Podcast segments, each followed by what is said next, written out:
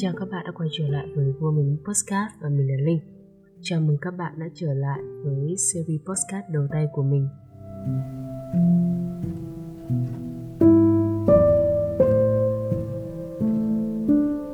Tôi xin lỗi các bạn về giọng của mình hôm nay không được ừ, như mọi khi vì mình đang ốm mình cũng chỉ mới vừa trở về sau chuyến đi du lịch Đà Nẵng với đứa bạn thân của mình thôi nhưng mà vừa đặt chân đến Hà Nội một cái chỉ sau một ngày mình đã ốm lăn ốm lóc. À, cái chuyến đi Đà Nẵng vừa rồi thì bọn mình vừa tranh thủ đi chơi mà cũng tiện thể là đi ăn cưới một người bạn học cùng với bọn mình hồi cấp 2 riêng mình thì mình còn học với thằng bé này cả năm cấp 3 nữa. Thực sự đấy đúng là một cái duyên. Với mình thì cái thành phố đà nẵng có rất nhiều kỷ niệm ra là không mấy vui vẻ ở trong quá khứ. Nhưng mà đó cũng không phải là điều mà mình muốn chia sẻ trong tập hôm nay. Thật ra cái chuyện mà ở cái tuổi này mà phải đi đám cưới các bạn ấy là chuyện quá hiển nhiên rồi. Mình đúng là đang dành cái tuổi xuân của mình chỉ để đi đám cưới các bạn thôi. Nhưng mà với mình thì cái đám cưới lần này là một cái sự kiện mà mình cảm thấy là tương đối là khác biệt và khá là quan trọng. Sở dĩ mình sẵn sàng bay từ hà nội và đà nẵng để tham dự cái đám cưới này bởi vì có một cái câu chuyện ẩn đằng sau đó. Và câu chuyện này cũng khởi nguồn từ 6 năm trước.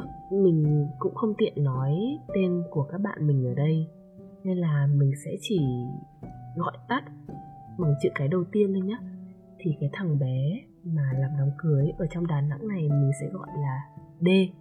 D có một người bạn thân cũng học cùng cấp 2 với tụi mình à, và mình sẽ gọi bạn ấy là T. D và T thì mình cũng không rõ rằng ở cái thời điểm nào hai đứa lại quyết định là chơi thân với nhau. Thật ra là trong cái trí nhớ của mình ý, D hồi đấy là một kiểu hot boy ở trong trường ấy thằng bé này rất là yêu ờ, thích bóng rổ rồi bóng đá này, nói chung là rất là năng nổ trong các hoạt động ngoại khóa của trường, của lớp. Còn T thì cũng chỉ là một người con trai khá là bình thường thôi. Thật ra cũng không đến mức là nhút nhát, nhưng mà cũng không có nổi bật. Sau đấy thì khi mà lên cấp 3 rồi thì D và T cũng không có liên lạc với nhau nữa. Nhưng mà chẳng hiểu sao cuối cùng năm lớp 11 thì D lại chuyển vào lớp của mình. Và khi đó, D và T lại cùng trường với nhau. Mình cũng có một cái duyên với T, đấy chính là mình cũng học cùng trường cả cấp 2 cấp 2 thì học cùng lớp, cấp 3 thì đã học cùng trường. Thế nên là cũng coi như là có một cái sự gắn kết nhất định trong cái câu chuyện này. Mặc dù sau này D có chuyển vào Đà Nẵng sinh sống như hiện tại thì tình bạn của hai đứa vẫn bền chặt như cái ngày đầu tiên. Ở tuổi 19 20 T bị chuẩn đoán là ung thư. Nhưng bạn mình có lẽ là không muốn chia sẻ cụ thể quá về cái bệnh tình của mình nên là bạn cũng đã cố nói giảm, nói tránh trong suốt một thời gian dài. Và trong suốt cái khoảng thời gian chữa trị đó khoảng tầm gần 2 năm trong mắt mình mình luôn thấy T là một người rất là lạc quan, luôn luôn tươi cười này, vui vẻ này, luôn luôn cố gắng, kiểu, tạo cho những người xung quanh cái cảm giác là không có gì phải lo cả ấy. Kiểu, bạn ấy sẽ vẫn luôn khỏe mạnh như thế, dù là đang phải chống chọi với bệnh tật ấy, bạn ấy vẫn có thể mạnh mẽ vượt qua và bạn ấy cũng muốn mọi người tin vào cái điều đấy. Nhưng mà thật sự là không may. Khi sau gần 2 năm chống chọi với cái bệnh tật đấy thì bạn mình đã ra đi.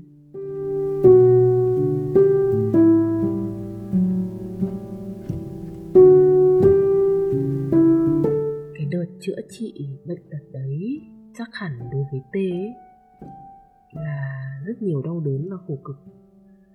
Bố mẹ của T thì cũng không phải là một người giàu có gì cả nhưng mà bố mẹ và chị gái cũng luôn cố gắng hết sức để có thể chữa chạy cho T này, rồi đem bạn ý ra hết nước này đến nước nọ này để có thể chữa trị bệnh tình.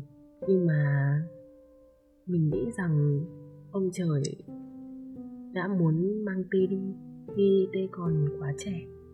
Cái thời điểm mà bạn mình qua đời thì lúc đó bạn mình còn chưa một mảnh tình vắt vai và thật sự thì bạn mình cũng chưa có cơ hội để có thể sống hết trọn vẹn cái tuổi xuân của mình. Cái thời điểm khi mà mình biết tin bạn của mình qua đời mình đã đọc đi đọc lại cái thông báo tin buồn đấy ở trên group lớp và mình không dám tin về điều đấy. Mình chỉ mong là đấy là ngày cả tháng tư thôi. Đấy là kiểu các bạn trêu mình thôi, các bạn lừa mình thôi nhưng mà cuộc đời đâu có phải như thế. Đấy là sự thật. Và cái sự thật đấy thực sự là mình cái tại cái thời điểm đấy mình không dám đối mặt luôn. Trong cái khoảng thời điểm mà T đang chữa trị ấy, thì hồi đó mình cũng làm một quán cà phê thì thi thoảng T cũng có ra để kiểu bạn bè hàn nguyên với nhau nói chuyện với nhau chia sẻ và mình thấy T khỏe lắm. Và mình tin chắc chắn rằng bạn mình sẽ khỏi bệnh ấy và mình nghĩ rằng chính cái suy nghĩ đấy của mình đã tạo nên cái điều mà mình hối hận nhất trong cuộc đời này. Sau sau này khi mà bạn mình có rủ mình đi cà phê đi chơi ấy, mình cũng chỉ bảo là ừ khi nào rảnh thì tao đi. Hoặc là khi nào có thời gian ờ, rồi chúng mình đi. Cái khi nào đấy nó đã không bao giờ có thể xảy ra. Và mình cũng không có cơ hội để tạo ra cái khi nào đấy nữa tại cái thời điểm mà mình từ chối đi chơi ấy, mình cũng không nghĩ nhiều đâu. Mình chỉ đơn giản là kiểu hẹn hò bạn bè như thường ngày thôi thì cái chuyện mà chúng ta xếp lịch hay là chúng ta lỡ hẹn với một người ở đấy là chuyện quá bình thường đúng không? Nhưng mà mình đã quên mất rằng cái hẹn đấy là chúng ta đang hẹn với một người đang có bệnh tật và cái sự sống của họ ấy, tại cái thời điểm ấy rất là mong manh. Họ đâu có biết được rằng là ngày mai họ có còn ở trên đời này không? Và mình đã quên mất điều đấy. Trong cái buổi đưa tang thì D cũng có ra Hà Nội để đưa tiễn bạn mình về thế giới bên kia. Và D mình cũng chỉ biết mình cũng nghĩ rằng bạn mình chỉ nói trêu mình thôi. D đã bảo với mình một câu là, nó trách mày làm đấy, bởi vì mày đã không đi gặp nó. Và cái câu nói đấy đã ám ảnh mình trong suốt cái buổi lễ hôm đấy, đến tận cái lúc mà đưa đưa bạn mình ra à, chỗ để hòa táng. Mình vẫn tiếp tục dằn vặt bản thân và trách móc bản thân mình. Mình biết rằng à, lời nói của D lúc đấy cũng chỉ là kiểu nói suông thôi chỉ đùa mình chút thôi. Nhưng mà nó không ngờ là nó lại gây một sự ám ảnh cho mình đến tận bây giờ. Ừ rất xin lỗi các bạn vì mỗi lần khi nhắc đến chuyện này thì nước mắt của mình cứ rơi và mình không thể nào kìm lòng được. Nếu mình nghĩ lại nếu mà mình biết rằng những cái buổi gặp gỡ sau này sẽ là những cái cơ hội cuối cùng mà mình có thể gặp bạn mình chắc chắn mình sẽ không bao giờ từ chối. Mình sẽ đi luôn khi có cơ hội. Rồi chỉ cần tưởng tượng ra là cái khoảng thời gian mà bạn mình chống chọi bệnh tật thế, bạn mình rất cần người ở bên cạnh để có thể, kiểu, giải tỏa tâm lý này, giải tỏa những cái nỗi đau do hóa trị hay là những cái đau đớn ở trong cơ thể. Và bạn mình thực sự là cần mình nhưng mà mình đã không ở bên cạnh. Mình cảm thấy thực sự thất vọng về bản thân mình. Mặc dù á để mà nói công bằng mà nói, mình với cả T thực sự là không chơi thân với nhau đâu. Chỉ là bạn cùng lớp thôi mà, bạn cùng lớp cấp 2 rồi ừ, có cùng trường. Và rất ít khi nói chuyện, rất rất ít khi nói chuyện. Nhưng mà mình nghĩ là do cái năng lượng của mình luôn luôn vui vẻ, nên là đấy là thứ mà T cũng luôn luôn muốn hướng tới trong cái cuộc sống của thế nên là khi mà hai đứa gặp nhau thôi là cũng luôn luôn thể hiện cái sự lạc quan vui vẻ rồi. Trong cái buổi ờ, hỏa táng tê hôm đó, trời hà nội rất là âm u, như là có bão luôn ấy, mình nhớ là có mưa. Trời tối sầm xì lại, mây đen kéo ùn ùn tới. Nhưng mà chẳng hiểu sao trong cái khoảnh khắc mà hỏa táng bạn mình thì ở trên bầu trời tự nhiên xuất hiện một cái khe sáng, như kiểu ở cái chỗ đấy, nó một cái vầng hào quang ấy, tự nhiên chỗ đấy mây tan hết đi. Xong rồi có ánh nắng chiếu xuống. Và trong khoảnh khắc đấy, mình mình cảm nhận được rằng bạn mình đã thực sự buông xuôi cái cuộc sống hiện tại rồi. Bạn mình đã sẵn sàng chuẩn bị tinh thần để sang thế giới bên kia và bạn mình đã tha thứ cho mình. Và bạn, mình đã cảm thấy yên lòng và bước lên thiên đàng rồi.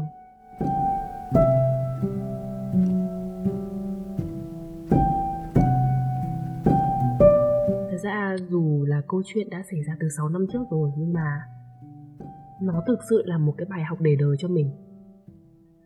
Quay trở lại với đám cưới của D bạn thân của người bạn đã mất của mình ở Đà Nẵng Thật ra D cũng chính là người bạn cuối cùng đã nói chuyện với T trước khi mà T qua đời. Vậy nên là mình nhìn thấy được cái tình bạn sâu sắc đấy và mình muốn thay mặt cho T, người bạn của đã khuất của mình. Mình muốn đến chung vui cho D bởi vì dù sao thì với một người đã mất đi bạn thân của mình ý thì điều họ cần nhất cũng chính là những người bạn bè xung quanh họ cũng không bỏ họ mà đi. Bởi vì từ khi mà đi vào Đà Nẵng ấy, sống thì bạn ấy cũng không có nhiều bạn. Tất cả bạn bè cũng chỉ là tập trung ở cấp 2, cấp 3 và đều ở Hà Nội cả. Vậy nên là mình cũng muốn nhân cái dịp này để có thể thay mặt cho T và cũng muốn xin lỗi T người đã bạn đã mất của mình về những điều mà mình đã làm sai và mình muốn dành những cái điều đúng đắn nhất đến cái hôn lễ của D ở Đà Nẵng. Khi mà nhìn, mình nhìn thấy D bước lên cái sân khấu để cử hành hôn lễ, mình đã khóc. Đây là lần đầu tiên khi mà mình đi đám cưới một ai đấy, đám cưới bạn bè của mình mà mình đã rơi lệ. Thật sự là cái khoảnh khắc đấy nó sẽ không bao giờ có đâu. Mình nghĩ là thế. Bởi vì khi mà mình nhìn thấy đê bước lên sân khấu ấy, trong đầu mình đã nghĩ ngay đến tê. Và mình nghĩ rằng tê chắc chắn đang ở trên thiên đàng và nhìn xuống và đang cảm thấy hạnh phúc thay cho người bạn thân của mình. Cuối cùng người bạn thân của mình đã có thể có một cái kết trọn vẹn cho cuộc tình của mình, một tình đầy sóng gió và cuối cùng thì bạn thân của mình cuối cùng cũng đã tìm được hạnh phúc lâu dài. Và mình tin chắc chắn rằng T đang thực sự thấy vui vẻ và cầu chúc mọi điều tốt đẹp sẽ đến với người bạn thân của mình. Chính ít vậy thôi, thế là nước mắt của mình cứ thế rưng rưng, rồi trào rồi trào ra. Thật ra cũng hơi xấu hổ một chút, vì mình cũng, kiểu, cố gắng không khóc rồi ấy nhưng mà kiểu không kìm được. Nhưng mà đối với mình ấy cái khoảnh khắc đấy cái khoảnh khắc mà nhìn thấy bạn của mình hạnh phúc ấy nó thực sự rất là tuyệt đẹp luôn. Và không có một cái gì có thể sánh bằng. À, sau cái chuyện đấy thì mình cũng bắt đầu nhìn nhận lại những cái mối quan hệ xung quanh mình. Mình cũng học cách trân trọng hơn những gì mà mình đang có những cái mối quan hệ dù là bạn bè gia đình hay là xã giao thì mình cũng phân tách rõ tất cả mọi thứ. Mình cũng là một người khá là kén bạn vậy nên là mình coi trọng chất lượng hơn là số lượng. Là khi mà mình đã coi họ là một phần cuộc sống của mình rồi, mình luôn luôn cố gắng chia sẻ hết cái phần thời gian của mình cho những người bạn của mình. Mình cảm thấy rằng mình đã học cách sống một ngày như thể cái ngày đấy là cái ngày cuối cùng mà bạn sống trên cái cuộc đời này. Mình sẽ dành hết sức của mình, cái năng lượng của mình, những cái điều mà mình cho là đem lại hạnh phúc, niềm vui nhất cho tất cả mọi người. Mình sẽ đem chia sẻ hết với tất cả mọi người trong cái ngày đấy. Và nếu lỡ ngày mai không có đến với mình nữa, thì mình cũng thực sự hạnh phúc và sẵn sàng buông xuôi nó rồi. Và một điều nữa là mình cũng không muốn trì hoãn cái kế hoạch đi chơi nữa. Mình thực sự sợ cái điều đấy. Nên là mình cực kỳ ghét bị bỏ bom. Thế là nói cho vui vậy thôi, Mình vẫn toàn bị bỏ bom rất là nhiều lần. Nhưng mà Không vấn đề Nếu mà bạn thực sự quan trọng trong cuộc đời tôi Và tôi thực sự quan trọng trong cuộc đời bạn, Thì tôi sẽ không bao giờ tiếc bất cứ cái thời gian nào để dành cho bạn. À, cái tập podcast này khá là cảm xúc. Giọng mình thì lại còn đang ồm ồm vì ốm. À, nhưng mà mình cũng mong rằng các bạn có thể học được cách trân quý cái khoảng thời gian của hiện tại và đừng sống trong tương lai nữa. Ngày hôm nay bạn muốn làm gì thì bạn hãy làm hết đi. Ngày hôm nay bạn muốn mua quà cho bố mẹ. Hãy mua đi, ngày hôm nay bạn muốn dành thời gian cho người yêu. Hãy cứ dành thời gian. Hãy làm tất cả những cái gì mà bạn muốn, bạn cho là bạn cần phải làm ngay bây giờ.